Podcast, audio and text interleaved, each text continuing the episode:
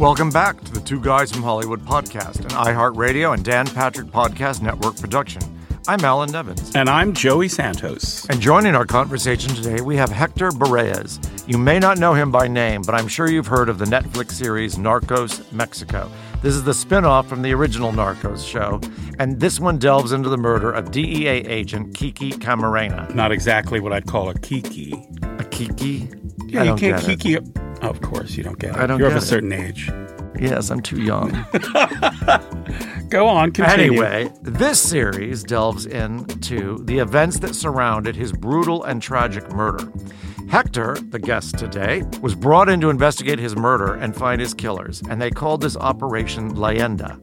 And let me tell you, it is a really fascinating story, and it is going to blow your mind. Especially because it's far from what is presented in the show, which brings us to our theme today adaptations and misconceptions. Get ready for a fascinating and truly revealing conversation with Hector. Let's grab a drink and dive in. So, what are you calling this magnificent, well fed drink?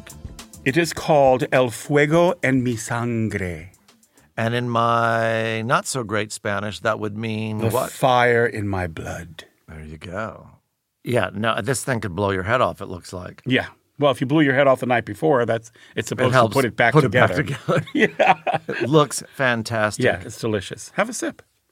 Or have two sips. And it tastes fantastic. Yeah, it's like a Bloody Mary, but with with a total kick. And that beer, you, you're not expecting it. You know, it reminds me of a drink I learned um, when I lived in Michigan for a little while. It's called the hop, skip, and get naked. But it's because, and I say that because it, it- actually a couple of those, and that's exactly what you do. But what it has is made with vodka.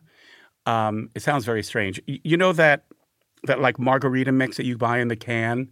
Yeah. You know, Yeah, sort of yeah, like yeah, a yeah. lime aid almost. Right. So it's that frozen lime aid, the vodka, and then uh, a beer. Sounds really weird, but it's really delicious and it knocks you out. It's also called a hillbilly margarita. That's more appropriate for some More- of the people we know. I don't know those people. Yeah, you do. I met them through you. I'm hop, skip, and get naked. Those are the people I know. you can hang out with the hillbillies all you want. Let's talk about your week. I see Eden Magazine is out, the new February issue. So you obviously got your article done. Uh, I'm always my article is always done timely. You ask my publisher. Yes, she's always very happy with my work and my timely. Um, what do they call that when you? And my t- timely submissions. Better than emissions. Yes, very much. You know, through this whole pandemic, I've written a series of articles. Each month, I, a new article comes out for the magazine, and it's the, my column is called "The Way I See It." So I've written a lot about what we're going through with this whole pandemic situation in the last year. So many of the articles have have had that underlying th- thing where I I try and talk about some sort of hope and some sort of light at the end of the tunnel that that at this point is not attached to a train. You know, so that's what kind of this article is, and it's titled. Uh, I, I kind of borrowed the title from the song "What the World Needs Now Is Love," and so of course there's quotation marks there. Or vaccine. Well, that's what we're getting to. Yeah. Are- Now, are you getting the vaccine? Are you one of those that are waiting? It What's your plan? Week, and I am not of age to get it, but I, I was able to get an appointment. My partner and I were, were able to get an appointment solely because they're still doing a certain age group. But once that age group is met at this particular facility, they have the leftover. Which sounds kind of shitty that I'm getting a leftover thing. Well, you're getting a leftover vaccine. Don't say that. Yeah. It has to be fresh. It's burnt. It's burnt. Anyway, so they have some leftovers that they allow that they open it up to a certain amount of people, and we were fortunate enough to get on that list. I'm not a leftover guy though. That makes me a little bit nervous. Now it makes Viruses are in there. They're all like, Alan, you're gonna ma- as paranoid as I am no, normally. You're going to add that to We're it. all crinkled and old. Anyway, I'm see how the positivity uh, is important in this world. As a matter of fact, I tried to get you on the list, but you were a little bit lazy in calling, so you missed I wasn't your lazy. slot. I was driving, and I don't so you could pull drive. over. It's an important thing. You could have pulled over on the freeway. Of course, I pull over on the freeway all the time. You can Oh, get is off. that you? I see. Oh, yes. Those are good selfies. I always pull over, especially when there's a lot of traffic. no, on uh, traffic I don't have to pull Yeah, over. you're the one that's causing the traffic. Oh, he's just over there. whatever. You should have doing his vaccine you appointment. you no, missed I'm it by wait five minutes. I'm waiting a month or two to see if Because by the everybody's time you arms fall off. It, they were booked. They were closed. I didn't even call. I didn't bother. Oh, we'll see. I'm See, waiting. This is I'm going to wait and see irresponsible if recklessness. this vaccine, you know, oh, you- so I'm the guinea pig. kills you. Yeah. Oh, great. I think that's better, don't you? No, I do not. Uh, Anyway, now I want to bring up one thing here, only because last night I had dinner at your house. Yes, you did. and you made a pizza. And to my great surprise, it was sort of a pre-prepared pizza, but you energized yes, because I had worked it. all day long on the set cooking for my actors, and then I got home last night and I had a couple friends over. It the object of having everyone over. I mean, not everyone. It was my partner Alan and my best friend, and to have a drink and to talk about our week and to un, you know unload a little bit. Before I you a tell them what it was, I was I just wanted to say how great it was. So what did you do to it to, you know, I opened the box. I cut it open. I cut the plastic off. let me have some of put the oven onto 400 drink. degrees. Um, what I did, it's actually a new pizza by DiGiorno, and it's called the Croissant Crust Pizza. the, the crust was great. Yeah, so I just bought it and I had it in the freezer, and I said, let me just pop this in the oven. But of course, you have to doll stuff up. So I added, you know, extra cheese, a few different types of cheese to it, Parmesan, a little bit of Romano, mozzarella, fresh mozzarella. And I added fresh basil. Then I put thyme, oregano, salt, black pepper, crushed red pepper flakes, pepperoni. And then I popped it in the oven to 400 degrees for not even 20 minutes, maybe 15 minutes. And it was flaky. It rose real high, real flaky, real like a croissant, but with cheese and sauce and all the good stuff. And it, It was, great. really good. I mean, people So- at home should remember, you know, even if you buy DiGiorno. even if you buy the pizza, like do things to it because it it absolutely tasted like you had just made it. Uh, what do you? What, what else is going on with your week? That's it. I had a great week at work. Um, full week. Uh, you know, production's been been really terrific. I mean, especially with everything that's going on. So we've been pretty steady with with our days and and um, you know the work schedule. Are you on schedule? Oh, totally. Oh, they are. Oh, yeah. good. was- well, we did have a setback or two, which brought us, you know, which dragged us about a, about two weeks. So that just means the production will go a little bit longer, which is fine. You know, we'll probably go to uh, to March rather than we were supposed to wrap it up uh, late February. So we'll probably go to mid March, which is great for me anyway. Um, yeah, so all that part's been good. And the weeks other than that, I've been getting home at a decent hour, like six or seven. Then I have my routine, you know, my shower, my relaxation minute, a little bit of meditation, and then I watch the the horrible shows that I like to watch, my shit shows I call them. I watch the shit and shows. they are because I Because cannot watch that crap. Quiets my brain. Those things take me so far out of my everyday. It takes me out of my reality because I've never seen a train wreck like this before. Uh, what's that? With uh, love after lockup, love during lo- lockup, love before lockup, love after lockup. Lo- I mean, it's it's just like, and it just doesn't end, you know. And then there's a 90 Day Fiance, which has got me hooked for forever. Here's this one chick. She already has four kids, and then she marries a convict. He gets out of jail. They get married, and now she's pregnant with triplets. Tell me you're not going to watch that. I'm not. So yeah, and so this is the shit that I watch, and I just sit there just mesmerized. So what about you? Well, What I'm, you st- I'm flying. Yeah, I know. I just, in fact, I just came from a flying lesson. oh yeah, that's right. A beautiful day for it today. It's a too. beautiful day. I have, but I'm very excited. I have, and I've just completed today 16 hours, and I must be doing pretty well. I had t- 10 fantastic landings today in a row, so he was very happy. Wow. So you just up and down, circle around, and Yeah, you just get in a pattern and you go around because it's really about taking off, going around, dealing with the tower and the radio, setting up to land, following you know the other planes in, and then landing. So you just it's practice about taking off, landing. Let me ask you a off, question because I, I've always been I've always loved airplanes since I was a kid, and I, I still even there are days where I just drive out to the airport with my binoculars and watch planes take off and land.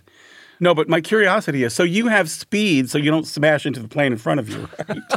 I mean, you just can't just fly up there. No, you would if you did have speed, you would smash into the plane in front of you. But doesn't that would make me nervous? No, because you there's certain rules, and once you learn them, you know you have to wait till the other plane passes you going the other direction that's landing oh, before see. you even start your turn, and that spaces you out. And then, of course, if you do get too close because you're going much faster than he is, you like die. A, like a jet might. No, you go around, fool. So I think the only thing, and today was really great on the radio. The radio's a little weird because you have to get used to that language. Yeah, right? but don't they say weird things like Victor, Victor? Like who's Victor? Don't don't they say something like that or because they use the flying alphabet. You know, Copy that. Not alpha beta, but it's alpha, bravo, Charlie. Oh, you know, it goes on. So you have you have to learn all that. of that.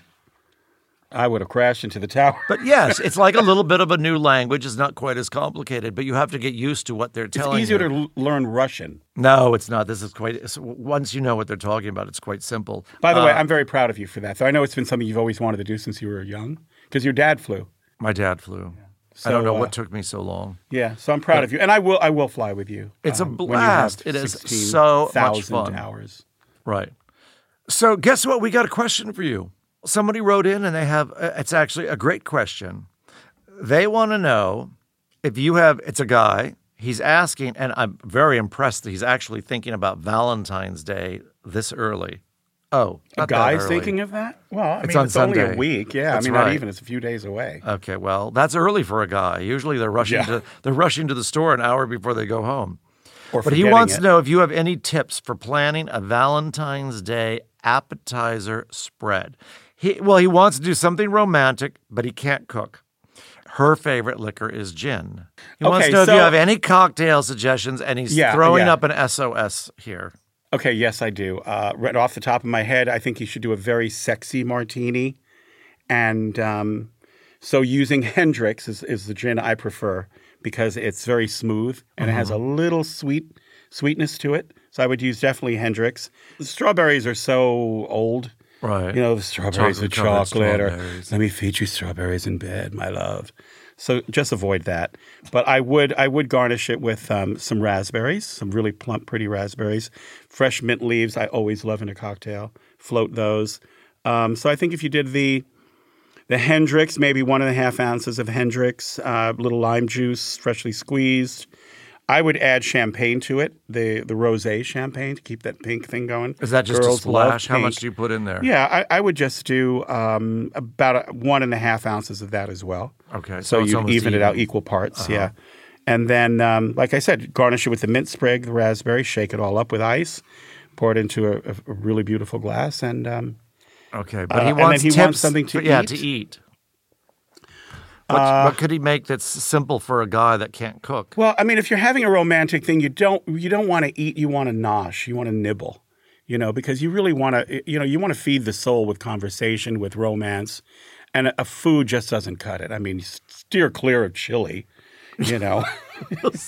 Especially if you're hoping I would do. I would do. I would do get some sexy stuff. I mean, February is a great month. It's got an R in it, so that means you've got crab claws. You know, which you know you can do stuff like that. Which is Oysters. oysters. That's always a good thing. How old's the guy? Well, he doesn't say. Oh, because oysters would work really well if of a certain age. you know, over fifty, I would do oysters for were sure.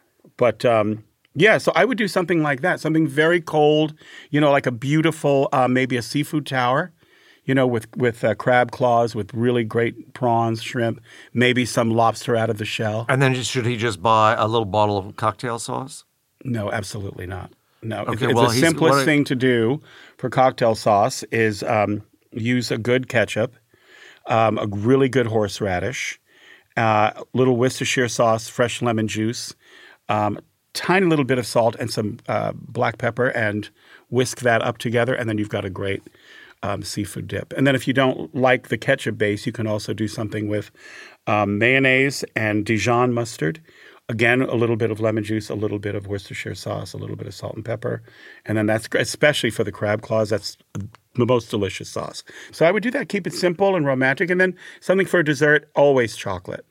You know, if you get a chocolate lava cake that you share, you know, or or something really delicious like that, or maybe a decadent uh, mousse, chocolate mousse, and then I think you've I think you've got it by the by the balls. Seriously, no pun intended. It is Valentine's Day. So there you go, Mr. Listener. I hope you try it out and let me know if it worked. And name your first child after me. Even if it's a girl, call her Joey.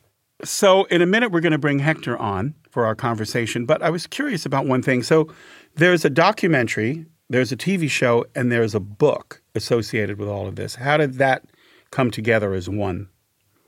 Well, in this case, they actually did not come together as one. The book came afterwards. Mm-hmm. Narcos was already a TV series. Okay. And then they decided to do this little spin off called Narcos Mexico, which I think was originally going to be one of the seasons of the series, but now they've decided it's its own series, Series. yeah, on its own. And they approached Hector to be a consultant on that because it is about this operation that he was involved in and it has the same characters in it. But when he saw their scripts and I guess their storyline, he didn't agree with how they were doing it because it was a little too fictionalized for him. And he knew this guy that had been murdered. He didn't like how the story was playing out. So he decided not to cooperate with the Netflix series. Which is huge. It's huge, but he didn't cooperate with that. But Amazon then came along and they decided to do a four-part documentary, which he did cooperate, and he's you know he's quite prominent in this Right. documentary, and that's a four part. But they actually both came before the book. Then he came to me and had uh, said, you know, I, I, I've sort of started this memoir and I'd like to do it, but these shows are on the air in a couple months. So rather than take the traditional publishing route, which would have taken a long time to find the publisher, do the thing. You know, they can't really get a book out that quickly, major publishers. He said, I don't want to do that. Can we do it faster? And so we published the book. And it was the he worked with a co-writer who was an amazing writer. And uh, they delivered this fantastic book, and we published it ourselves. It's out in, you can get it as a paperback, you can get it as an ebook. And actually, we've just found out that Audible is going to turn it into an audiobook. So, Oh, fantastic. In about, I don't know, maybe 60 to 90 days, you'll be able to also get it on audio. Oh, great. I love that. Yeah, because they were very, when she read this book, she was very impressed. And she's like, wow, you guys published this. This is a really great book. And it's doing quite well. So in this case, the book really followed, but we rushed it so that it would be launched at the same time as this documentary was on the air. And we were just at the end of the Narcos Mexico series, I think was in its last couple episodes when the book hit And that's very popular. and that has driven the sales of the book and Amazon was very happy with it so they pushed the book it's been uh, it's been a fantastic sort of collaboration between these three things Right. without having collaborated so that's how this particular thing happened. You know, most adaptations are a little different. Usually you would find the book, you know, a Harry Potter or something, and it's this huge book, and then everybody rushes in and says, Well, we should make a movie out of it. And then they, you know, they bring in writers and they adapt they adapt it, and once the script gets to a place where everybody's happy, they start bringing in directors and actors. And Well, they it's put it interesting because if you read the book, watching it, it's a whole different thing unfolds. So I always suggest uh, if a book is great, read the book and before you see the movie. Yeah, and by the way, even after the movie, it's you know book Gonna go sales. back. Well, book sales go up because people are now interested, and they are very different. People make the fatal mistake of, oh, you know, it's so different from the book. But you can do things in a book you can't necessarily do in a movie. Correct. You know, you're And limited to your approximately two hours, and there's budgets. There's all sorts of And things that affect which a, you a lose. movie. Well, who suffered from that the most was Stephen King. You know, so many of his movies were like, what? You know, the books were amazing, and then you see the movie and you're like, okay, well, that didn't quite cut it. Yeah. It's it's not always easy. And interestingly enough, if you actually look at a lot of the movies and even a lot of the TV series made, made today, they there is a majority that is based on a literary property. Well, what do you say we uh, we have a chat with uh, Hector? Yeah, let's bring him on. So before we bring Hector on, we want to just give you a little um, a little cred for him.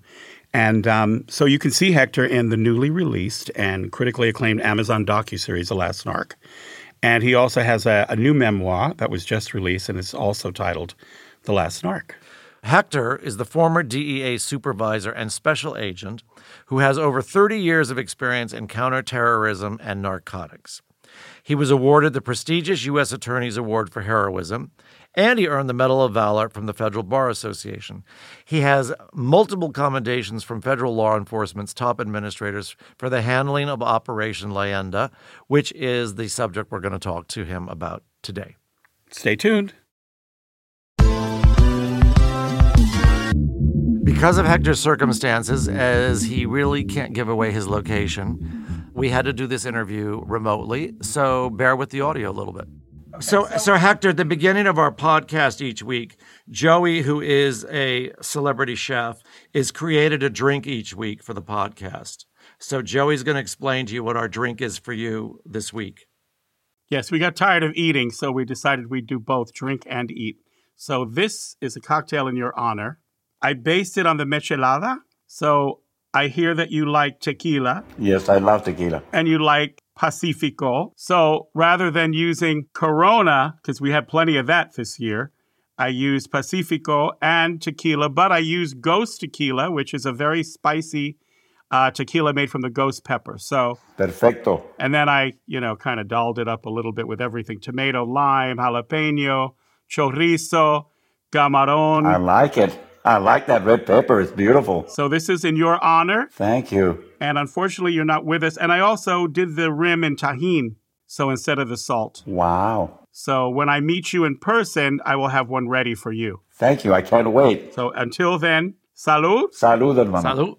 And Salud. we're thinking of you. So cheers. Thank you. I don't think I can drink this with all this crap on it. Drink around it. I bet it's spicy. Yeah, it is. And the ghost tequila is Oh my God. killer. Is it really? Really good. I can't wait to try it. Yeah. Yeah, I'll send you a bottle. Okay, please. Please do so. Yeah, I'll send you a bottle. And a t shirt. Okay. Hector came to us because first there was a series, there is a series on Netflix, Narcos Mexico. And when I first met you, Hector, you had told me that there were all these problems with this series, that you felt that they hadn't portrayed it properly. So we've got some questions for you about that. We want to know what was your experience with Netflix and what did they get wrong with Narcos? Well, I interviewed with them about a year and a half ago, two years ago. And when I found out what their script was and the fact that they were perpetuating a lie that Kiki Camarena was killed because the drug lords were mad at him because of him destroying their major uh, marijuana cultivation plants in Buffalo, which, by the way, were the um, it, it was the largest history in the uh, the largest seizure, excuse me, in the history of drug enforcement. They seized over ten thousand tons. Wow. However, however, when I first took over the investigation of Kiki's murder, I talked to Charles Lugo, who had been in charge of the uh, Buffalo raids. Charles Lugo was a good friend of mine. As a matter of fact, Charlie Lugo brought me on the job with DEA. And I asked him, what was Kiki Camarena's participation in the Buffalo raids? And he said, Hector, Kiki had nothing to do with the Buffalo marijuana uh, raids and seizures. Later, upon the coming of the case and talking to some witnesses, I found out that Camarena's murder had been planned even before the Buffalo raids. I said, What? I've been led to believe, as the world has been led to believe, that the reason that Camarena was killed by the drug lords was because they were mad at him for basically causing the, the raids and destruction of those humongous fields. And he said, Hector, that's not true. That's not what happened. Kiki Camarena was not there. I know. I ran the raids. So that that kind of like took me aback. So when I was speaking to going back to Narcos at Netflix over there, they told me how they were going to how they had written into the script how Kiki Camarena was undercover into the marijuana fields and and how he was taking a bus every day and riding back and forth. And I said, That's not true. I said, You've got it all wrong. Kiki Camarena was not involved in the Buffalo uh, raids or investigation. As a matter of fact, I said there was no way that anybody could drive in and out of those marijuana fields. I said they had over 7,000 people there uh, as slaves. Once they recruited them and put them to work in the marijuana fields, they could not leave. And those that were caught trying to escape were murdered. The fact was that the Guadalajara DEA office, where Kiki was assigned, excuse me, assigned, did not participate at all in the raids. So that was one of the things that was very untrue about their script and what they were writing. And uh, I tried to tell them that uh, that that whole scenario was was a a lie that was being perpetuated now by them and our government. I'm going to retreat a little bit because, for the edification of listeners, Kiki Camarena, I want you to explain him for a second because his murder was a big change in this country and for the DEA. And I want you to just give a brief background on that. In 1985, Kiki Camarena was picked up by DFS agents and uh, drug traffickers. DFS is a Directorate of Federal Security which is Mexico CIA. They picked him up in front of the U.S. consulate in plain daylight. They forced him into a car and they took him to an hacienda, all uh, an hacienda owned by a major narcopolitico. By narcopolitico, I mean a, a, a government official that basically worked or was liaison between the drug cartels and uh, the, the Mexican government. He was blindfolded and he was interrogated, and his interrogation was tape recorded. When I first came on the case, that didn't seem right to me because I had worked in Mexico and I'd seen how drug traffickers kill people. They don't take the time to pick you up, blindfold you, take you to a location, interview you, and then tape record you. So I knew from day one when I took over the Camarena murder investigation, something was wrong here. I didn't quite believe that this was a narco kidnapping and murderer. I I suspected highly from day one because having worked in Mexico, so the corruption in there, that there had to be Mexican government involvement. Right. They wanted info. What is the number one mistake you see in Hollywood when it comes to representation of the DEA or their relations with Mexico or the drug lords in general? Where do you think it becomes very Hollywood compared to your experience of who these drug lords really are? Usually, when they portray DEA agents, they, they, they show them as uh, you know being up front, uh, working, kicking doors down, and everything else, which which we did do. But for the most part, the counterparts did, did most of the um, basically kicking the doors. And I will say this: usually, when arrests were made, it was the counterparts that interrogated them. We were just there as observers and listeners. We do not participate in any type of torture. We don't beat up anybody. Yes, we get in shootouts, and I've killed more than one guy in Mexico in shootouts.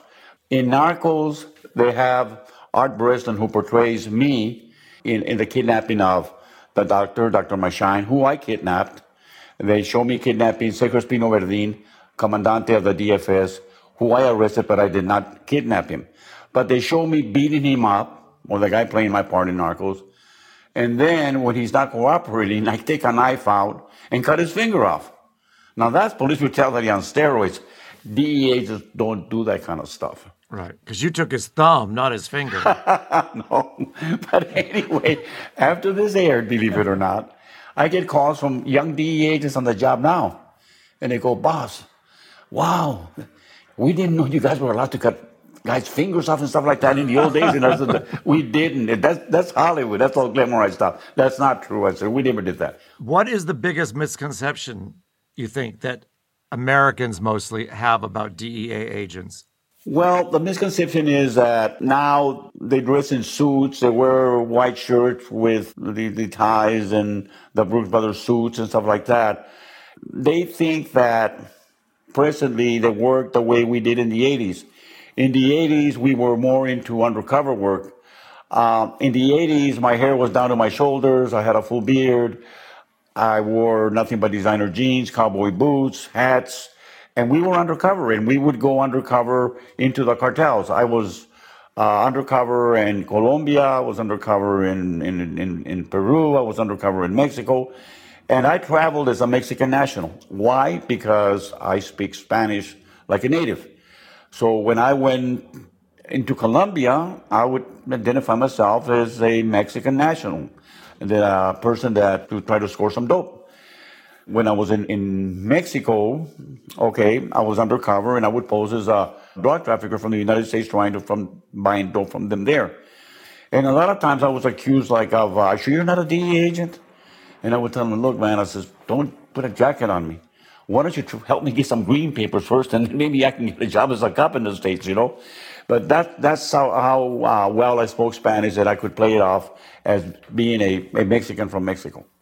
You know, 30 it's been 30 years of this, right? Do you think anything has changed? Has the drug trade between the US and Mexico changed at all with all of this work and all of this stuff going on and people getting murdered? Has anything changed? Yes, it's changed for the worst. Back in the 80s, there was one major cartel, which is which was the Guadalajara cartel, which was run with an iron fist by Ernesto Fonseca Carrillo. He had a set of rules. You do not interfere with the normal citizens of Mexico. You don't go out and pick up girls and rape them. You don't extort money from businessmen. And you don't dare kill somebody without my permission when it comes to the regular citizens. So he ran it very strict. There was only one cartel. Well, we went after the cartel with a vengeance because we wanted to avenge Kiki's murder. We destroyed the Guadalajara cartel. So what happens after that? A whole bunch of little cartels start springing up everywhere. And they're all being protected from different governors of different states. So what happens? They start warring with each other. And the old set of rules go out the window. Now you've got the, the, the drug traffickers picking up girls and raping them. You've got them extorting money from businesses. So they started really getting out of control. And consequently, there was a lot of people that were, that were caught in the crossfire and were killed. So back then, we had one major cartel. Look at now. We have what, five or six cartels operating right now. And then the innocent people get hurt or killed that have nothing to do with it. That is exactly what's going on now. Hang tight, and we'll be right back. There's an interesting misconception because everybody says, oh, why can't we stop the drugs? But the only reason there are drugs is because Americans are buying the drugs. It's a supply and demand problem. If there was no demand, they would have nobody to sell them to. You're right. If there was no demand, nobody would sell them the drugs. But more importantly, we have to understand this. There's corruption in Mexico. Every level of, of, of government is receiving bribes from the traffickers. And on our side, the biggest cartel in the 80s and 90s was our own CIA. Our CIA is also corrupt. And they become partners with these criminal elements to what? Support their black operations, to engage themselves in unauthorized war like we did in Nicaragua. And wars, gentlemen, don't cost millions. They cost billions and trillions of dollars. So they became partners with the cartels in Mexico. We're actually back then with the Guadalajara cartel to fund an unauthorized war in Nicaragua. So when we have two governments, not one, involved in drug trafficking and supporting drug uh, drug lords and all of this, how's it ever going to end? Well, they're not really fighting anything. Exactly. They're, and I've said it. There, there was no war on drugs. They're facilitating it. Yeah. Exactly. The CIA inundated our country in the 80s and 90s. They created generations of drug zombies. They were behind fueling the drug violence in our inner cities when the blood and the Crips, remember, were fighting and killing each other, all that violence. Sure. Who was providing them with all this crack cocaine? Our own government. And until we clean up corruption in this government, okay, we are not going to solve the drug problem, the human trafficking problem, or any kind of problem. And I've said it many times. The U.S. government can teach the Mexicans lessons on corruption. We're corrupt over here too. I hate to say it, guys. That's really sad. Yeah, I mean, look at we've got lots of senators countrywide that are taking lots of money. We've got, I think, three at the moment under investigation. Absolutely. Yeah, well, we all know there's a lot of black operations at the CIA that Congress doesn't even follow. The money's appropriated, they have it, and they don't know what they're spending it on. You know, the black operations, I'm, I'm, I'm, glad you mentioned that because I was involved in black operations with the CIA, for the CIA, and for the DEA. And I remember when I was ordered to kidnap Dr. Machain, the doctor that I kidnapped in Mexico. Right after I kidnapped him and we and he appeared before a U.S. magistrate, it was announced all over the world that a rogue renegade agent by the name of Hector Berrellez had kidnapped this doctor. At the time that this came out in the news, Vice President Dan Quayle was in Mexico meeting with the president of Mexico, Carlos Salinas. When Carlos Salinas found out about me kidnapping the doctor, he became very upset with Vice President Dan Quayle and said, Why did you guys do this? Why did you order this? And he said, I don't know nothing about this. And that he was not lying. The, the president and even the vice president didn't even know we had carried this kidnapping out. A lot of these black operations, that's what they call them black operations because not even some, some our people in the in the government know what we're doing half the time. Uh, brings up an interesting thing. Do you think that anything can be done about the government of Mexico at this point? The Mexican government, to begin with, wanted to clean it up, they would ask assistance from us. We, the DEA, or my former agency, I'm not there anymore, just indicted and arrested a, a former minister of defense, a top general for receiving bribes. Okay. They, they protested with the U.S. government and somehow, I don't know, convince Attorney General William Barr to take away the charges from this corrupt general and they send him back to Mexico. Okay?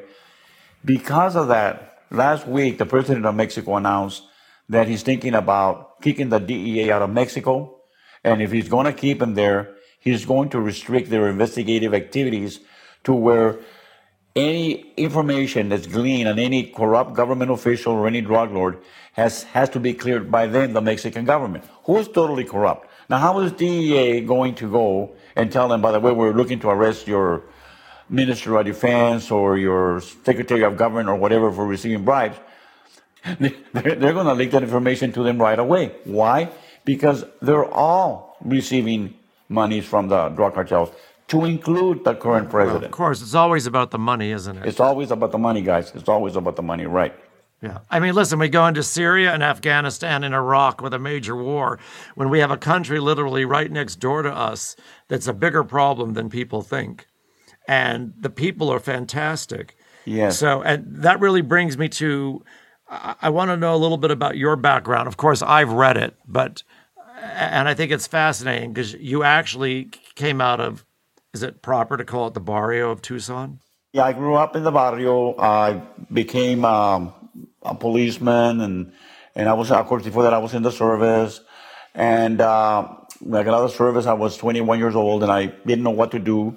I had never fired a gun in my life. I never, my dad never took me hunting. We, my dad was a bricklayer. I mean, he worked every day. We didn't, I never even seen a gun until I went into the U.S. Army. So when I came out of the U.S. Army, they were the police departments were trying to hire people with ex-military experience. So I went and applied, and I got a job, and I got a job with the South Tucson Police Department.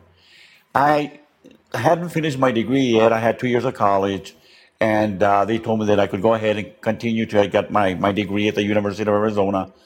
But they made me a very young detective. So when I was like 22 years old, I was already a homicide detective in the little department, which was great because I, I got a lot of experience working there. Later, I went to work for the Arizona Highway Patrol, and then I got my degree and I joined the, I tried to join the FBI, but they weren't hiring at the time. But the BNDD, it was not even called the DEA back in 1973, the Bureau of Narcotics and Dangerous uh, Drugs. We call it the Bureau of Narcotics and Dangerous drunks. Accurate. For the B for the BNDD. But anyway, I joined the BNDD. Later, it became the DEA. And right after I came out, of course, because I spoke Spanish and everything else, I wasn't uh, back in my office in Douglas, Arizona, where I was assigned a month. When they said you're going to Colombia, they tell me when you get over there, I'll get a cab to this address, and you're gonna say these code words, okay? Because there's no DEA guys Colombian F2 troops are going to receive you there. So don't forget your password or code word. Yeah, yeah, no, no problem. You know, I'm, I, am i am 26 years old, you know, I'm ready to go. So I fly into Medellin, and of course I get a cab there at the airport and said, take me to this carrera, which I didn't know what carrera was back then. It's, it's, it's a block in Medellin. And uh, the guy says, where are you from? And I said, oh, I'm from Mexico. He said, You're here to buy drugs, aren't you? And I said, Yes, I am. Another guy, the taxi cab driver. I butted the taxi cab driver like a month after I got in there. So he takes me over there. And uh, so I knock on the door of this apartment where I'm supposed to meet the F2 Colombian. And guess what, folks? I forgot the code word. so I'm banging on the door. Next thing I know, they grab me by the hair and they throw me on the ground. And I said, I'm the DEA guy. He says, where's the, where, where's the code? And I said, I, I forgot it. I forgot it. It's, just, it's my badge in my pocket, back pocket. so anyway, I was introduced for the first time to the Colombian F2 agents down there. And uh, so I was in and out of the country, Colombia, Mexico, like I said, in Central and South America, even though I was assigned to the States.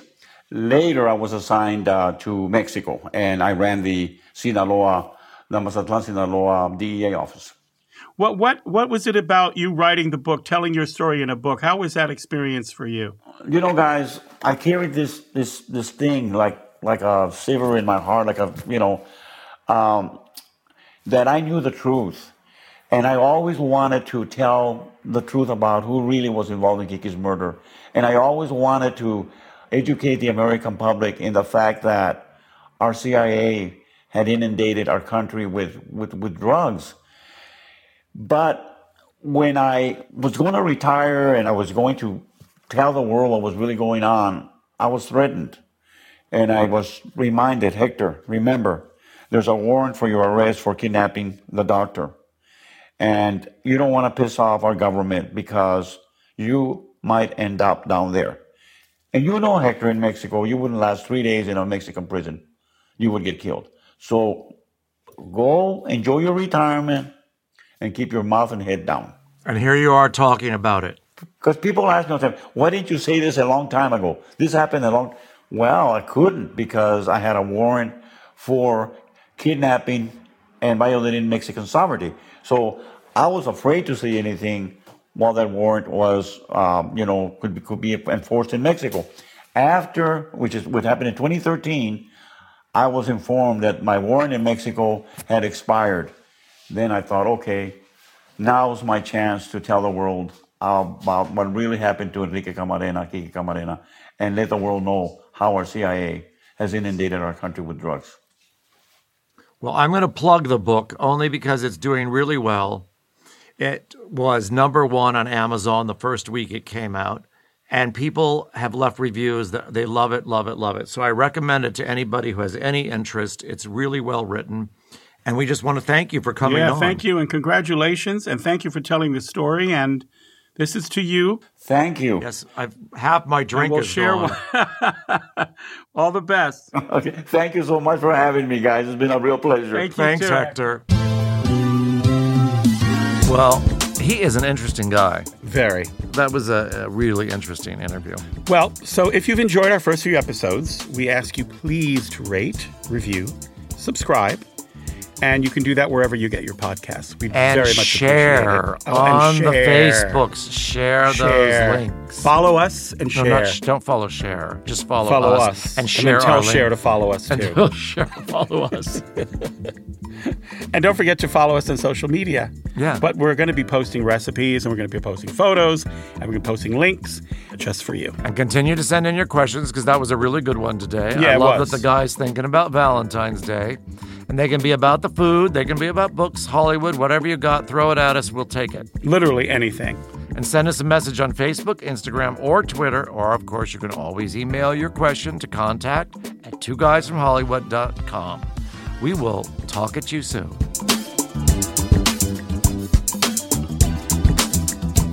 Two Guys from Hollywood is hosted, created, and produced by Alan Nevins and Joey Santos. Produced by Lauren Boone, editing and post production by Nathan Moody, music by Luca, executive produced by Dan Patrick. It is also executive produced by Paul Anderson and Nick Panella for Workhouse Media. This podcast is a production of Renaissance Literary and Talent and Dan Patrick Productions in association with Workhouse Media. Two Guys from Hollywood is a production of iHeartRadio and the Dan Patrick Podcast Network. For more podcasts from iHeartRadio, visit the iHeartRadio app, Apple Podcast, or wherever you get your podcasts.